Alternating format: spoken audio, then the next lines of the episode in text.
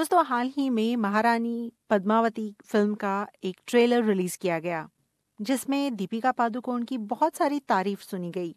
इसके साथ ही शाहिद कपूर और रणवीर सिंह की तारीफ़ भी की गई है।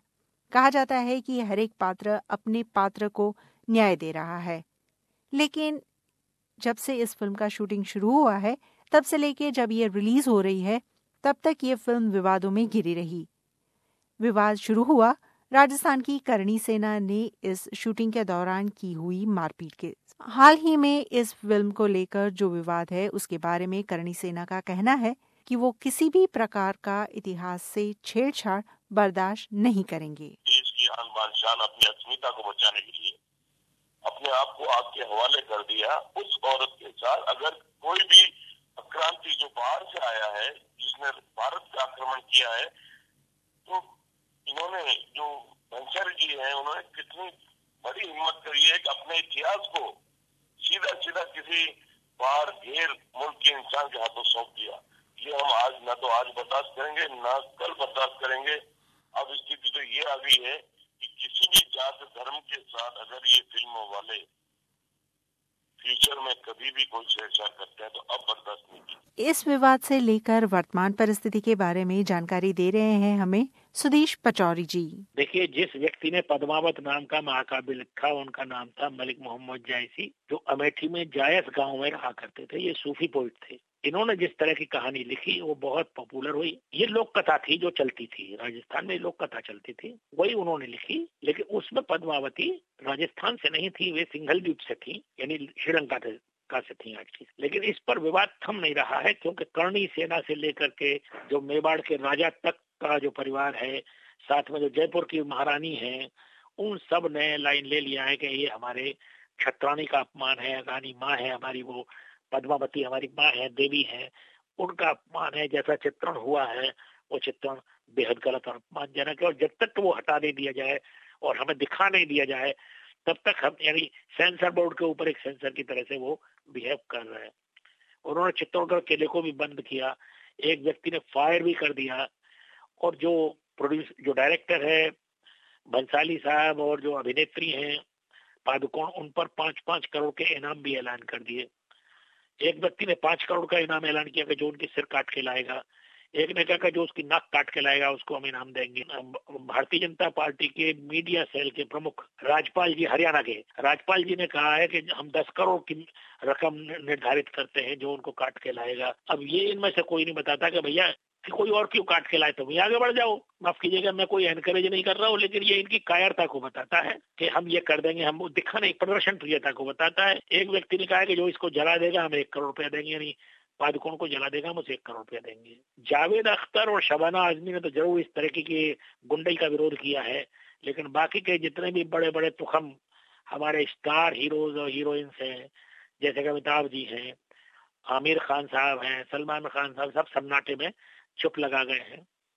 उधर यूपी के डिप्टी सीएम ने कहा है कि हम इसको रिलीज़ नहीं होने देंगे, जब तक के विवादित अंश नहीं हटते। विवादित अंश क्या है, ये कोई नहीं जानता है, क्योंकि किसी ने देखी नहीं है। वसुंधरा राजे ने कहा, एक information broadcasting minister Smriti Irani ji को लिखा एक पत्र, जिसमें हस्तक्षेप की मांग की है कि आप एक कमेटी बनाए जो इसको जांचे। तो सेंसर बोर्ड में इस फ़िल्म की एप्लीकेशन आई हुई थी। सेंसर बोर्ड ने कहा है कि एप्लीकेशन में कुछ कमी है इस वजह से हम इसको लौटा रहे हैं। सेंसर बोर्ड के ओके के साठ या बासठ दिन बाद ये रिलीज़ हुआ करती है तो एक बासठ दिन चले गए समझ लीजिए। उधर वाईकॉम जो एक कंपनी है जिसने इसको प्रोड्यूस किया है, उसने कहा है कि हम अपनी एप्लीकेशन स्वेच्छा से वापस ले रहे हैं। अब उसके आगे जो व्याख्या आती जा रही है, जिसको शबाना आजमी ने बहुत सफ़ाई से कहा, कि ये कुल मिलाकर के गुजरात इलेक्शन तक इसे टलना है और उसके बाद इसे रिलीज़ होना। ये चुनाव की राजनीति से जुड़ गया है मामला, जो शुरू शुरू में एक करनी सेना के ग्रुप का मामला था, वो चुनाव से जुड़ गया है गुजरात के से। गुजरात में चूँकि अल्पेश ठाकुर साहब ठाकुरों को प्रतिनिधित्व कर रहे हैं, जो बीजेपी से नाराज़ नज़र आते हैं, उनको वापस लाने के लिए शायद कवायद हो, ऐसी व्याख्याएँ भी चल रही है। मगर ये कुल मिलाकर के एक ऐसी अवसरवादिता है इन ग्रुप्स की, जो लोग कभी न्यूज़ में नहीं थे, वो इस वक्त सबसे ज़्यादा न्यूज़ में है। उधर बंसाली साहब ने भी एक फंसट डाल दी, बंसाली साहब ने एक प्राइवेट स्क्रीनिंग करा दी, जिसमें उसने मीडिया के कुछ लोगों को बुलाया, जिसमें अर्णव गोस्वामी, रिपब्लिक टीवी के थे और C N N I B N के भी कई लोग थे। उन्होंने अपनी टीम के साथ इसको देखा और बाद में अपने प्रोग्राम में आकर के बताने लगे कि इसमें ऐसा कुछ भी नहीं है जो आपत्तिजनक हो। इसमें तो पद्मा, रानी पद्मावती को, राजपूतों के गौरव को आगे बढ़ाने वाली बताया है। वो वीरांगना के तौर पर इसमें उभरी है। वो कोई कमज़ोर स्त्री के तौर पर नहीं उभरी। सेकंड चीज़ उन्होंने कहा कि कहीं भी किसी भी उसमें ड्रीम सीक्वेंस नहीं है कि अलाउद्दीन खिलजी अपने सपनों में उसके संग गाना गाता हुआ फिरता पद्मावती के संग, ऐसा कहीं नहीं है। कोई भी सीन ऐसा नहीं है। तीसरा, ऐसा भी सीन नहीं है कि जिसमें पद्मावती और खिलजी बने हुए रणबीर सिंह एक ही फ्रेम में हो कहीं। तो ये कुल मिलाकर के बेबुनियाद है। लेकिन ग्रुप्स का कहना है कि पहले हमें दिखा दो। फिर उसके बाद में कहने लगे, उनको क्यों दिखाया तुमने पहले? और ये जो प्रसून जोशी जी हैं, जो सेंसर बोर्ड के चीफ हैं, उन्होंने कहा कि भाई, ये तो आपने कंप्रोमाइज कर दिया हमारे पोजीशन को। तो लेकिन ये परंपरा है हमारे यहाँ कि कोई चाहे तो अपनी फ़िल्म को प्राइवेट ऑडियंस के लिए दिखा सकता है। हाँ रिलीज़ करेगा तो उसे सेंसर बोर्ड का सर्टिफिकेट लेना ही पड़ेगा। तो कुल मिलाकर के ये एक ऐसी हास्यास्पद कहानी बन गई है। आप जरा सोचिए अलाउद्दीन खिलजी हो चाहे कोई हो पद्मावती का सपना भी नहीं देख सकता क्या वो इनसे पूछ के देखेगा सपना? मैंने एक हास्यास्पद स्थिति पैदा कर दी गई है। विरोध अपनी जगह हो सकता है, भावनाएँ भी आहत हो सकती हैं। लेकिन भावनाओं को आहत अगर हो रही हैं तो उसका उपचार कोर्ट करेगा, ना कि आप सड़क पर करेंगे, ना कि आप किसी का गर्दन काट करके इनाम घोषित करके करेंगे। और सरकार हमारे यहाँ चुप है। सभी जगह बीजेपी, यूपी में भी बीजेपी की सरकार है, हरियाणा में बीजेपी की सरकार है राजस्थान में बीजेपी की सरकार है, वो कोई भी एक्शन नहीं ले रहे हैं, इस तरह की धमकी देने वालों के खिलाफ, जबकि कानून कहता है कि ऐसा किया जाना चाहिए था। तो हमें लगता ये है कि ऐसे फ्रिंज ग्रुप्स जब इकट्ठे हो जाएँगे तो इन सरकारों को भी खतरा कल को हो सकता है, क्योंकि ये सिर्फ़ इतने तक ही सीमित नहीं रहते, फिर तो ये डिक्टेट करने लगते हैं। लेकिन जब लोगों ने इसको गुजरात के इलेक्शन से जोड़ दिया है तो हमें भी लगता है कि शायद इसमें कुछ तत्व है। कि शुरुआत हुई थी पद्मावती के खिलाफ भावनाओं के आहत होने से।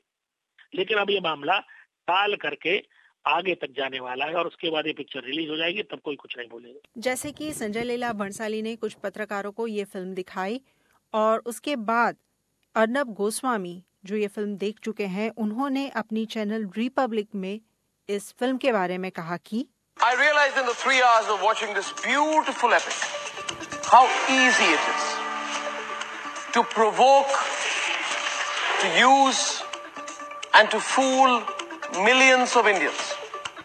If the version shown to me is the version that will go to the theaters, then viewers, this film is the greatest ever tribute to Rajput pride. In the specific context of the raging controversy, every scene of this film is a fluid cinematic tribute to Rani Padmavati's greatness. So if Rani Padmavati were to be a myth, she shall now be a greater myth. And if she is part of our history, which she is, then she shall be entrenched even deeper in our history. Far from an intimate moment, Alauddin and Padmavati, that's Ranveer and Deepika, don't even share one single frame together in the film. So those people ravaging theaters and threatening nose cuts and acid attacks will be laughed at across India and they will look like clowns. Their vandalism will look politically sponsored. When millions of Indians realize after watching this beautiful film that every moment of this film is devoted to only one thing repeatedly the valor of the Rajput tradition. There isn't even a nanosecond of vulgarity. And in fact, even the romance between Rana Ratan Singh and Padmavati is subtle and so delicately portrayed